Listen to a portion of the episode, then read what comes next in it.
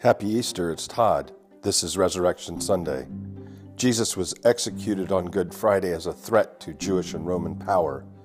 His body laid in a tomb guarded by soldiers. His friends and family and followers were probably feeling defeated. But then, the third morning.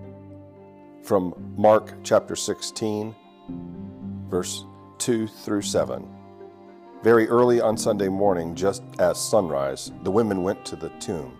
On the way, they were asking each other, Who will roll away the stone for us from the entrance to the tomb?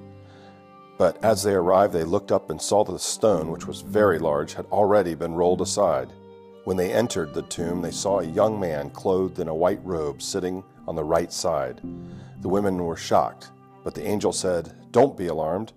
You are looking for Jesus of Nazareth, who was crucified. He isn't here, he is risen from the dead. Look, this is where they had laid his body.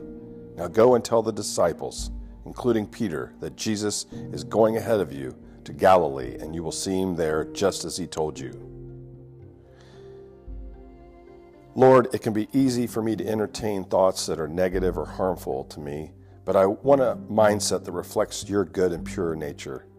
Thank you for forgiveness and grace that you give to everyone who believes. So please protect my thoughts and renew my mind daily.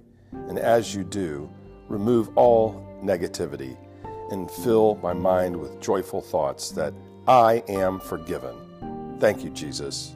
Amen.